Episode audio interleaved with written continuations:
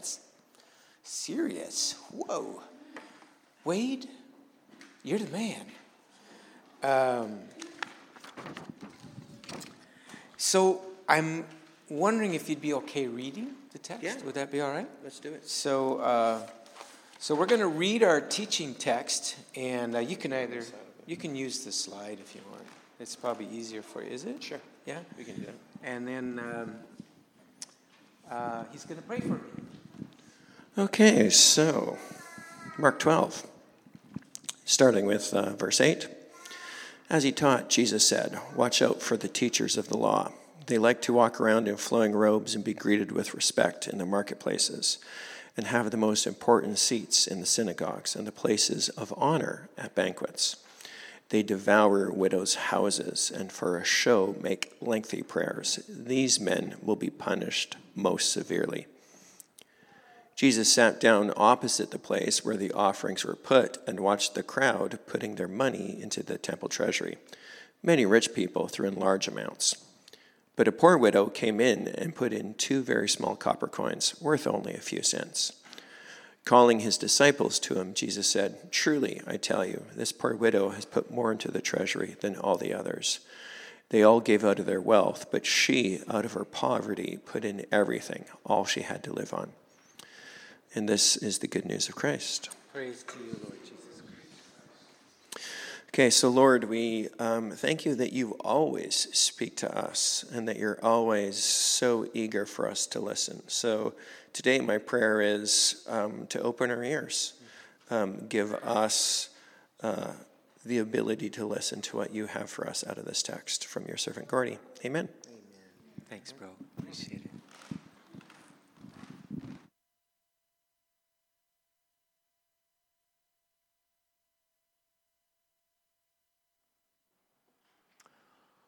Awesome.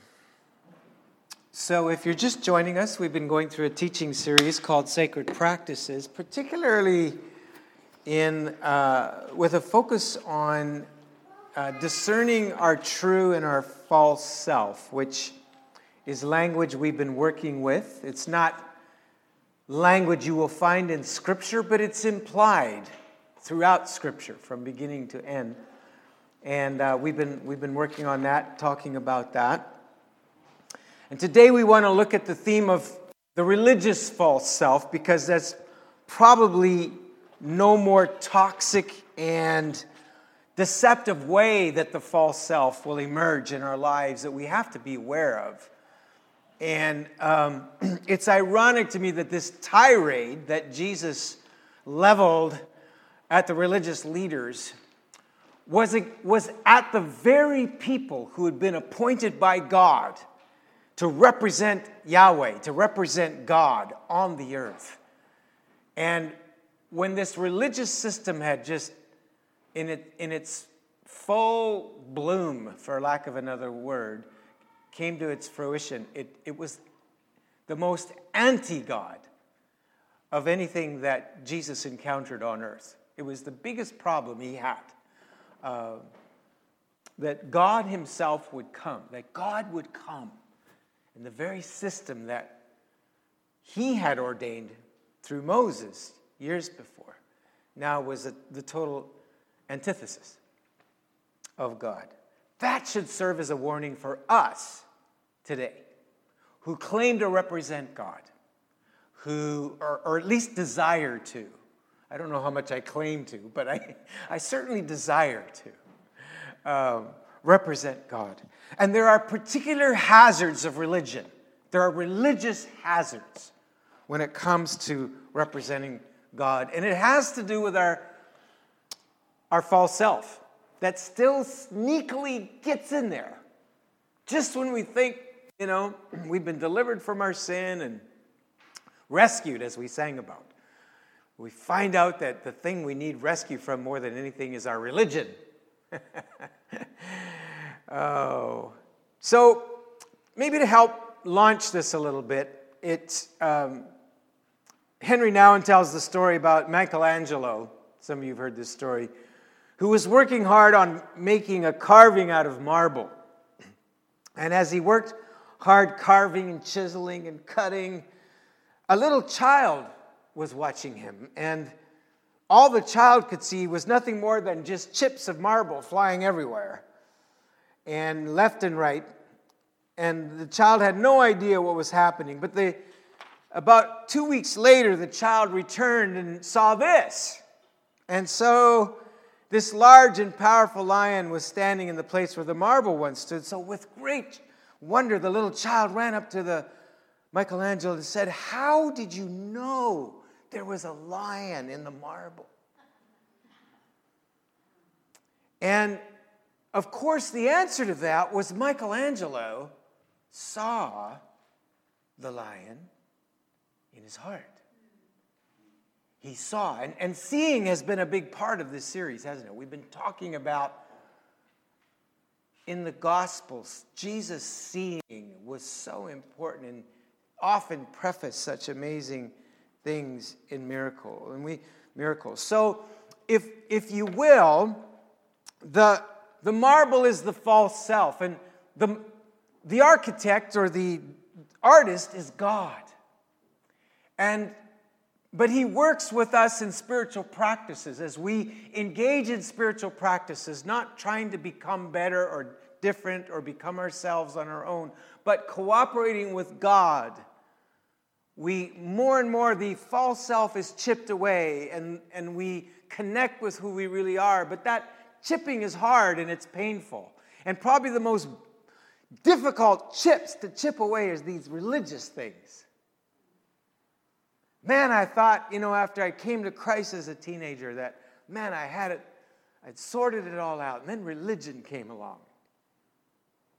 So what happens there well, first of all, let's keep in mind the importance of seeing. And I, you know, it's been a while since I've had a grandfather episode with you guys, so let's not wait too long, right? This is my granddaughter, Hannah, and she's celebrating her eighth birthday a few months ago.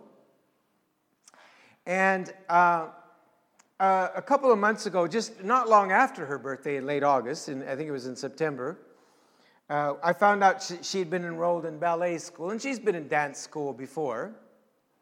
And, um, you know, different uh, acrobat, acrobatic circus, things like this. But Dee, uh, and Marcus enrolled her in, in a ballet school. And I got the privilege, I was asked, because of their schedule, I was asked to be the first person to take her to her new ballet school. And I felt so honored at the invitation. I got to be the first one to take her. So I, you know, I went over, picked her up from school, and it was right after school, and, and I was her chauffeur, put her in the back seat, you know, got her strapped in, and we're driving down, and I'm so excited. This is her first day in ballet school. And I'm driving down to Nanaimo, and she's pretty quiet there in the back seat. And uh, I realized things weren't as well as I thought they were supposed to be for Hannah.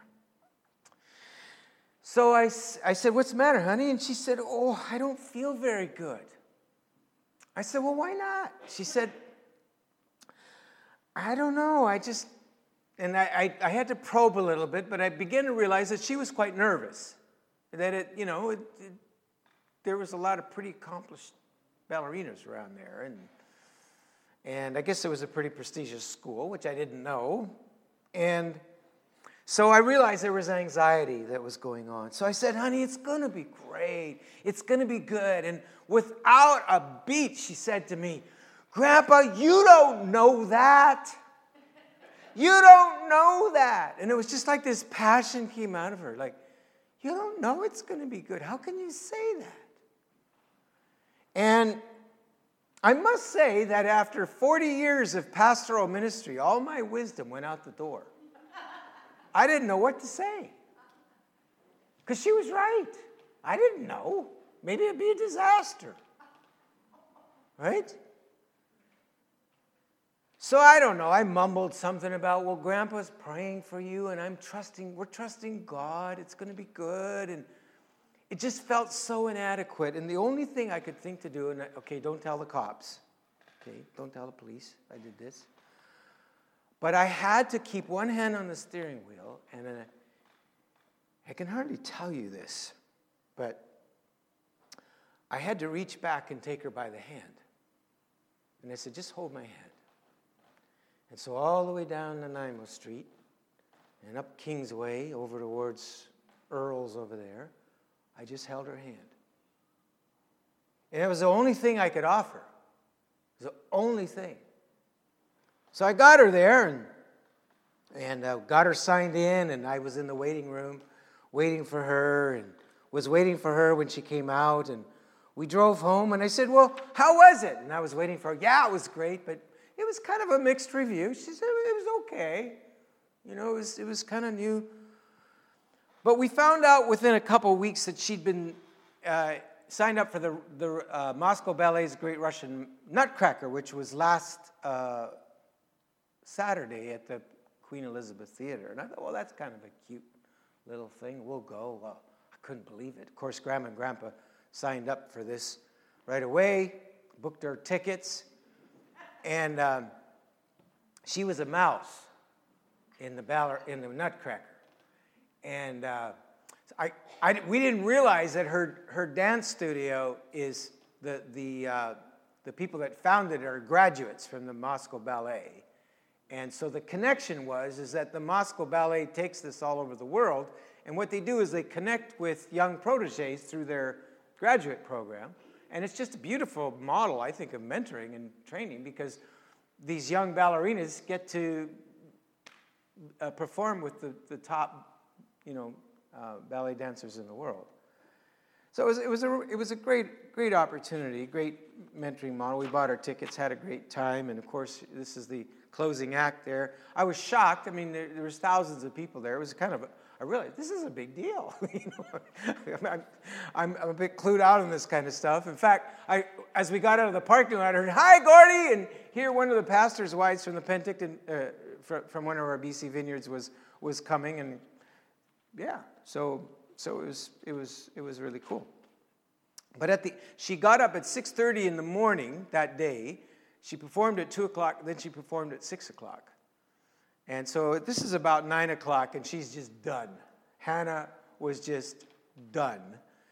And my favorite moment of the whole thing, of this whole episode, and the reason for telling you this whole story is I had this moment with her where I picked her up and held her, and she put her cheek next to mine.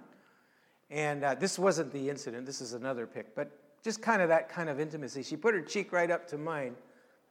And I said, I, I okay, I, I'm sorry. But I said, who, who took you to your first ballet lesson?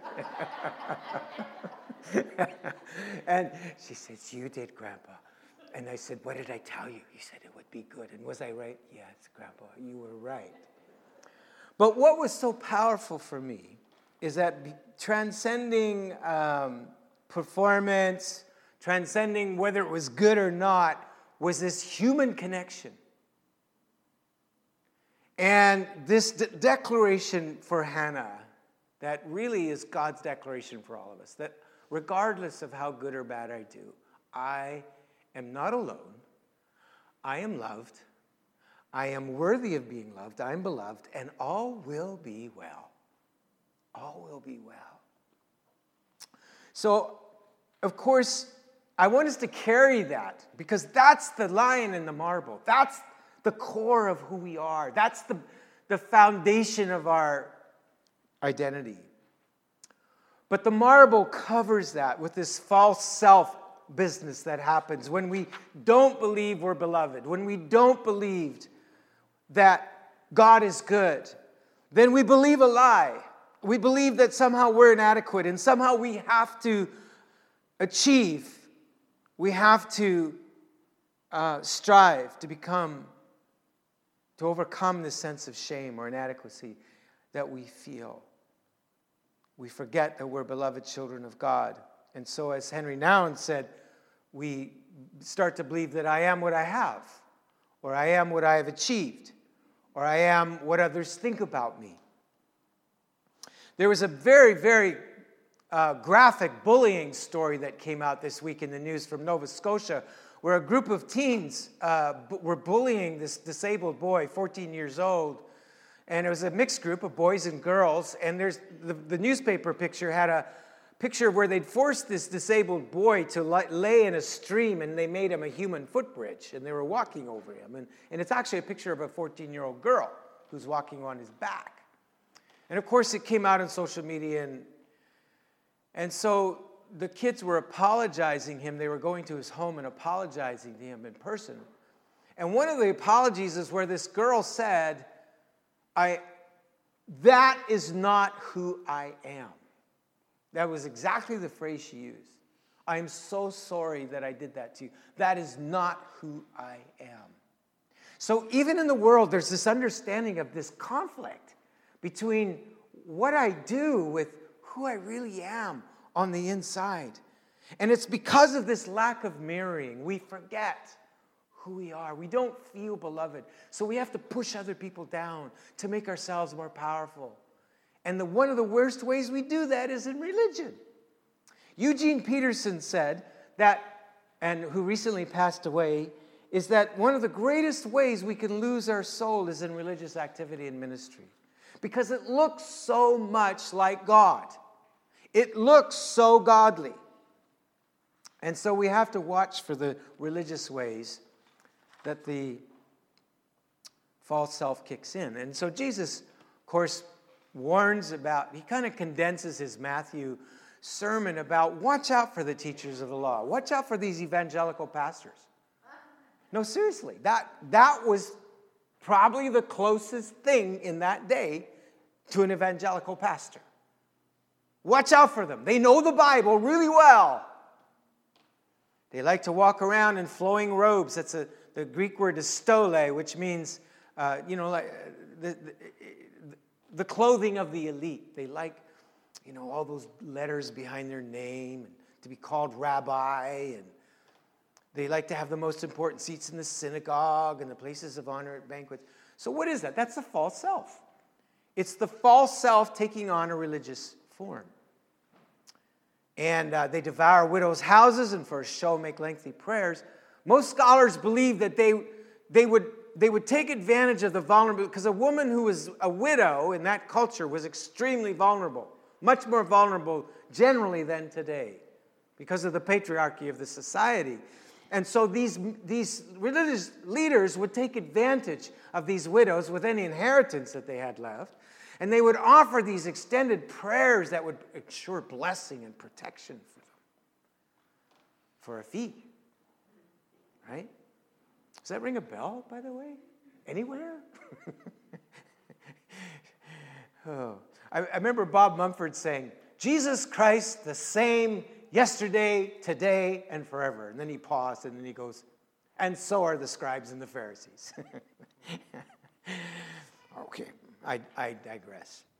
Um, so, you know, I think one of the problems is that the, the Christian church for the first 300 years didn't have a lot of problems with this because we were so marginalized. We were persecuted, we were fed to the lions. It was dangerous and hazardous to be a Christian for 300 years. But when Constantine became emperor, it became politically expedient to become a Christian because there were so many Christians.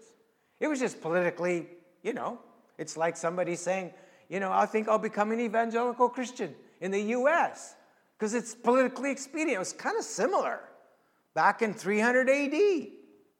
And so uh, the problem was the church married the empire, and the church became allied in bed with political power, and it gave birth to what we know today as the, um, the, the Inquisition, the uh, Crusades.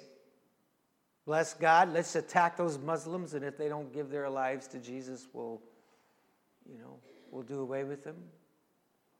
Uh, and by the way, in the middle of that, St. Francis of Assisi, bless his heart, took a little boat across the Mediterranean and became friends of the Muslim Sultan of Egypt. And even though the Muslim Sultan of Egypt never became a Christian, they were great friends till the day of his death. So thank God there was uh, there, there were exceptions to this. And there have always been exceptions to this terrible story. There's been exceptions all through the, the misrepresentation of God that's then happened through Christianity as a result. So, so that's where colonialism came from. Colonialism and the church being in bed with colonialism. It's just heartbreaking. The, the work we have to do uh, to undo the damage of colonialism and how that's been uh, uh, lumped in with Christianity. That came from this. Residential schools came from this, right? So, no wonder Jesus really, really railed at them, right? So, and what does it look like in our day and age? Well, all of a sudden in church life, size matters. Size really matters. Soong-Chan Rah, who, by the way, I've been enjoying reading non white male theologians over the last year. So I've been reading African Americans, First Nations, reading a Korean American by the name of Soong-Chan Rah. And he talks, he's, he's, he, he writes a book called The Next Day Evangel- Evangelicalism, and it makes you really uncomfortable if you're a white male. But it's so needed. I just go, ow, ow, ow but I need this. Yes. Ow! It's, you know what I feel? It's that chisel. That's what I feel is happening. Because I realize how much of my Christianity is actually dominated by white supremacy. But when you're swimming in an ocean of it, you don't see it. You don't know it. And I hate to make you feel uncomfortable, but look around. How many of us are non white? Is it possible? And I, and I don't want to make you feel bad, but I do want to make you feel in an uncomfortable in a godly way. Is it possible that we are blind to some things? So, of course, God always starts with the pastor, so he's been kind of chiseling and knocking as I'm reading this guy. But he talks about the ABCs of church life in North America attendance, buildings, and cash. Size matters, right? Or to put it another way, the three B's budgets, baptisms, and bums in the pew. he doesn't pull any punches, this guy. But he talks about this. I'll show you one way the church growth movement, which came out of the 60s, and it was this, this study they did where they find that churches really grow with homogeneity. You know what homogeneity is? Where we all look the same. And you know what it did? It produced a racism, right in, in what was supposed to be evangelism. Produced a racism where churches, you have the Chinese church over here, you have the white church over here, you have the Spanish church over here. And I'm not against that, but that's not the heart of the kingdom of God. That's not what Jesus came to bring us. We know that. But we find all these intellectual rationalizations for the religious false self. So then he talks about how they devoured widows' houses, they make lengthy prayers, and my own religious false self kicked in.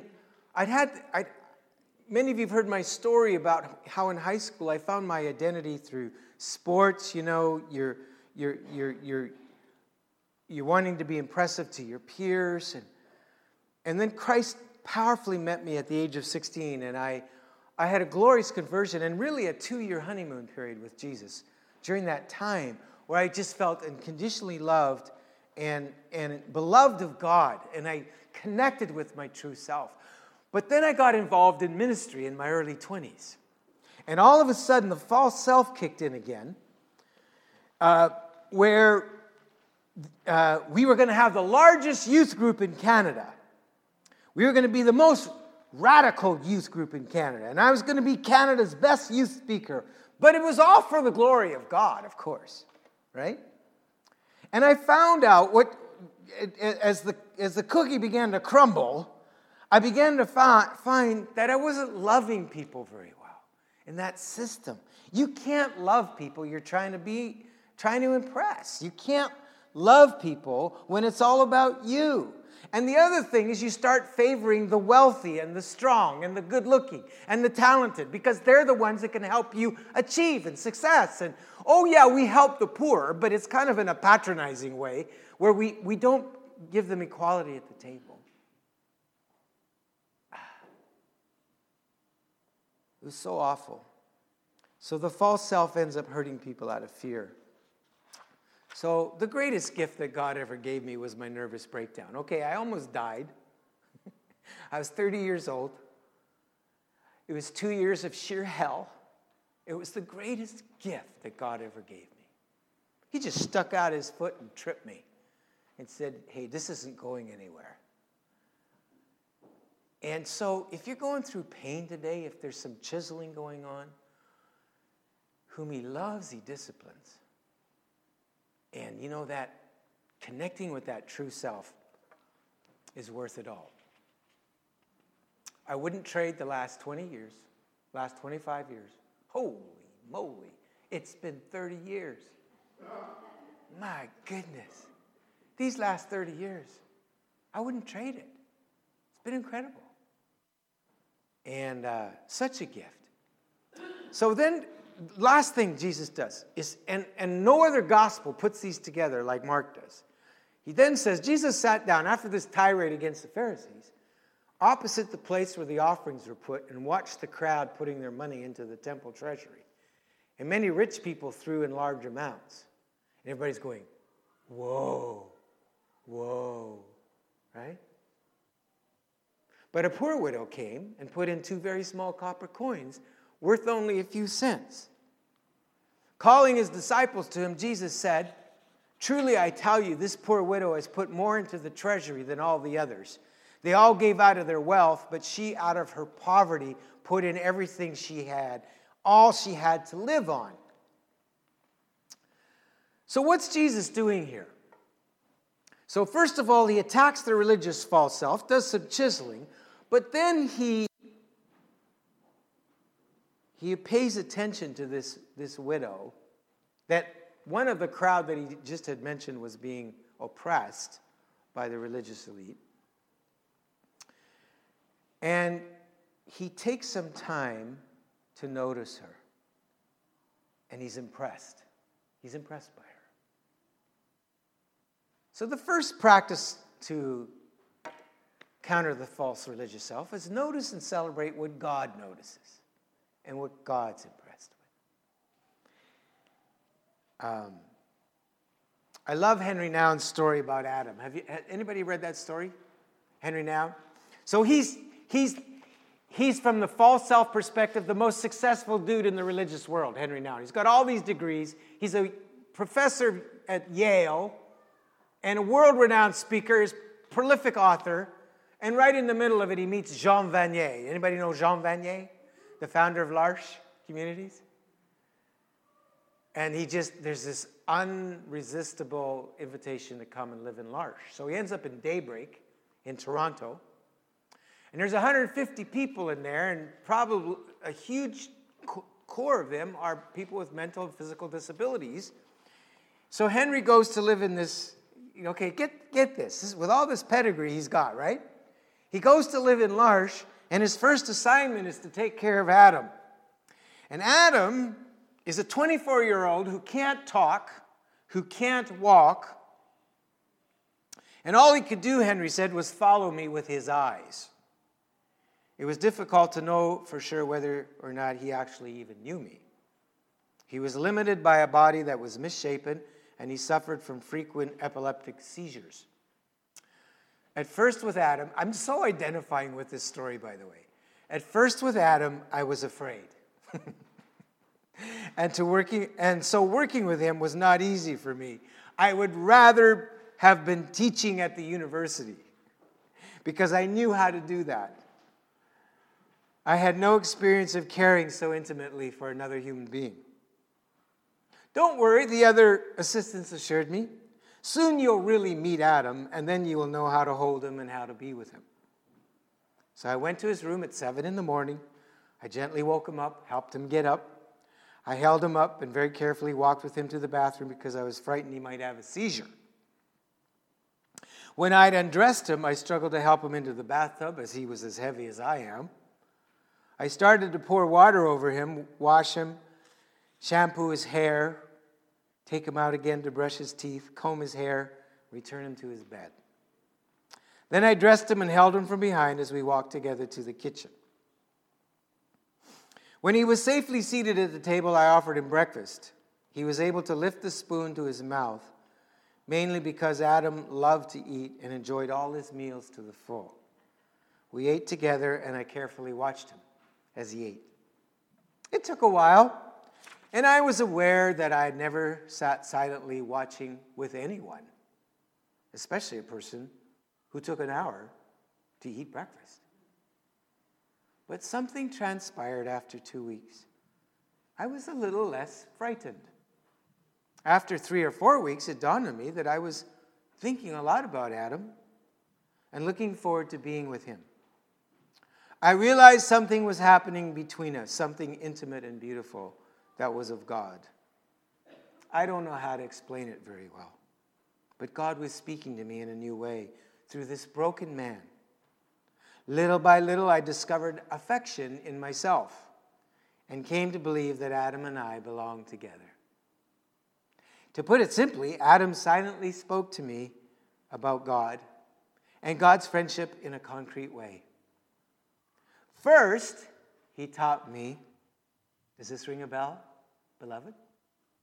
That being is more important than doing. That God wants me to be with Him and not do all sorts of things to prove I'm valuable. My life had been doing, doing, doing, doing. I'm a driven person, wanting to do thousands and thousands of things that I can show somehow finally that I'm worthwhile. People said, Hey, Henri, are you okay? But now, here with, with Adam, I heard, I don't care what you do as long as you will be with me. It wasn't easy just to be with Adam. It isn't easy simply to be with a person and not do very much. Secondly, Adam taught me that the heart is more important than the mind. And Nouwen has some beautiful insights about the heart and the mind. I mean, he, has an, he had a brilliant mind. And he think he doesn't dismiss the mind, but he says this when the, when the physical, emotional, intellectual, or moral life commands all the attention, we're in danger of forgetting the primacy of the heart. The heart is that divine gift that allows us to trust not just God, but also our parents, our family, ourselves, and our world. That's the danger of being a follower of Jesus, isn't it? We're called to trust like sheep among wolves. It's risky, it's painful sometimes. But it's a gift, he said, from God. Very small children seem to have a deep, intuitive knowledge of God, knowledge of the heart that sadly is often obscured and suffocated by the many systems of thought we gradually acquire. People with physical and mental disabilities easily can let their hearts speak and thus reveal a mystical life unteachable by many intellectually astute people. This is because the mystical life, the life of the heart, originates in God. At the very beginning of our existence. Now, I want to stand up and read this and I want to speak it over you. This is because the mystical life, the life of the heart, originates in God. At the very beginning of our existence, Richard Rohr calls it our own immaculate conception. we are born in intimate communion with God who created us in love. And we will die in the loving arms of God who loves us with an everlasting love. Can you just receive that? We're already in ministry time here.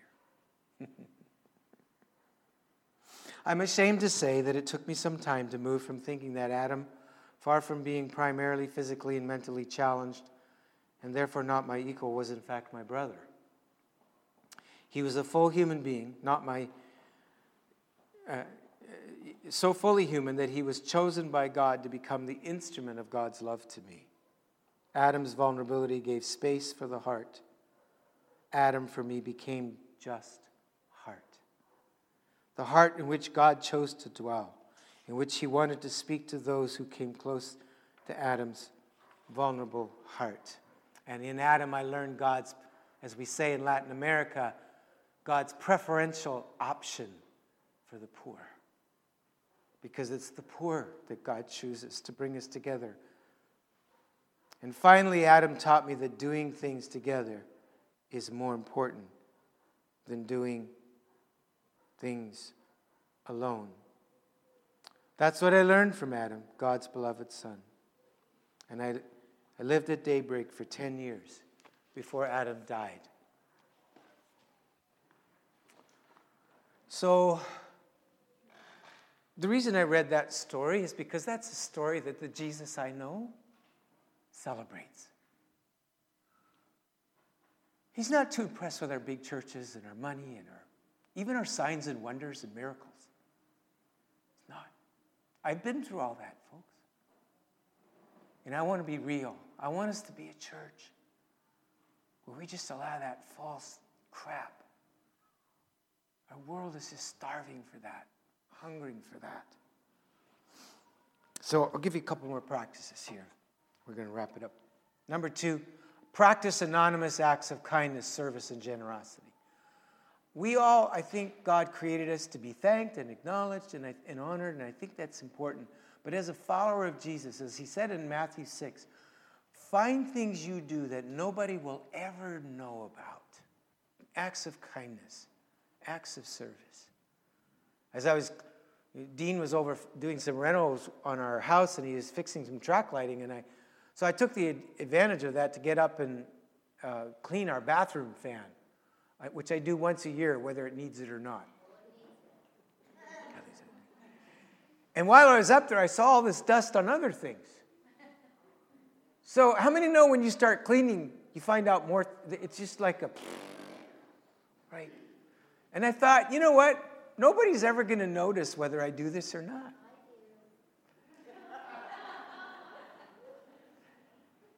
but they'll notice if I don't, right?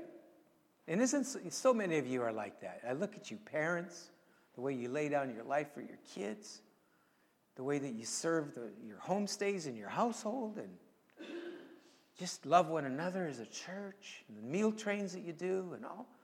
You do that.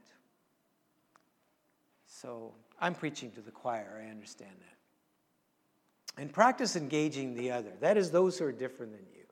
When's the last time you talked to and had a good conversation with somebody that's LGBTQ or of a different ethnicity or a child or someone who's got a disability that makes you feel awkward, makes you feel uncomfortable because you don't know what to do?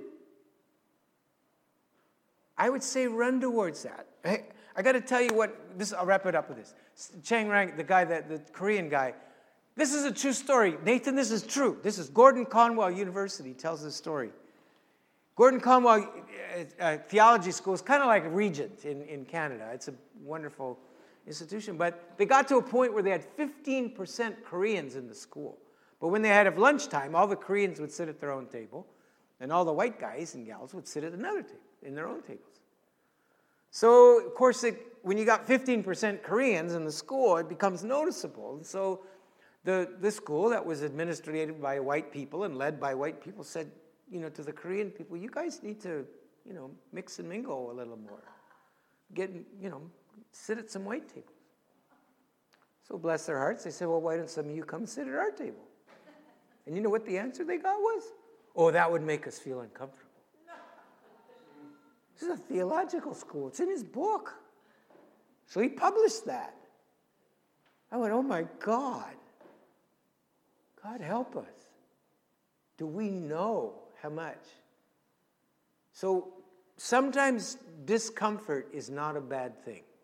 Okay, there's bad discomfort, but there's good discomfort. And I would say embrace that as a good practice to just chip away at that religious false self. Amen, Barb? Amen.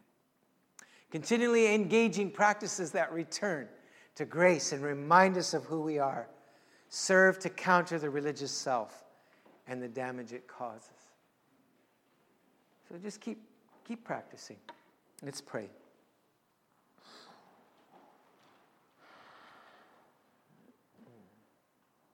Would you let God just put his cheek to your cheek right now?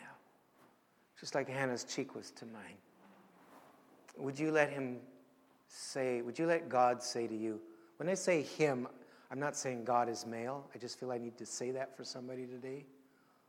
God transcends male and female. He made us in his image, male and female. We use that pronoun because it came out of a patriarchal society. But when I say God, I mean God as father, mother, brother, sister, auntie, uncle, grandpa, grandma, even your own child. All that you've ever longed for, for family and intimacy and closeness. That one, that one that looks in your eyes and says, You are beloved. You are precious to me.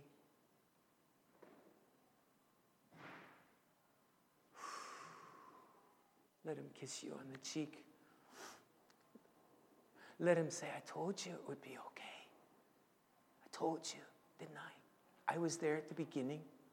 I was there at the beginning of your existence, and I told you it's going to be okay.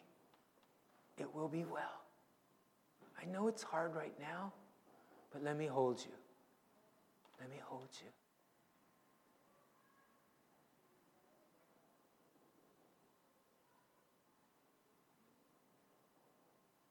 It will be well. And you're never, never, never alone.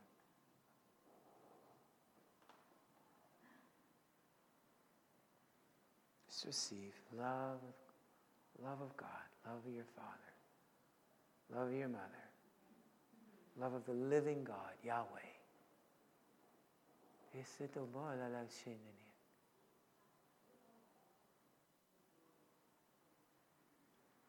Hmm. Would you lead us this week to be courageous, to go where it's uncomfortable, where we don't know what we're doing? But just to remember you're there, you're, you're with us. That's where you love to be. When nobody knew what to say with that widow, you were there. You were there with her. Help us to love and engage the other. That's your heart. Just come, Lord. Come, Holy Spirit.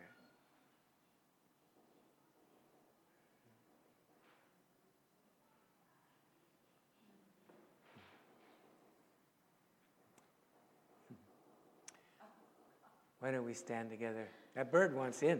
Wants in Behold, I stand at the door and knock. awesome. We have to get him in the worship band, and you can play some rhythm for us, eh, Lynn? uh, well, let me bless you. If you want prayer, if the Lord's spoken to you about some of these things, please uh, take some time and uh, get someone to pray for you. We can pray for you at the front or get a, a friend you trust, pray for you. So, may the Lord bless you and keep you and cause his face to shine upon you. May the Lord lift up his, con- his, his countenance upon you and be gracious to you and give you peace. In the name of the Father, the Son, and the Holy Spirit. Amen. There's coffee at the back. Visit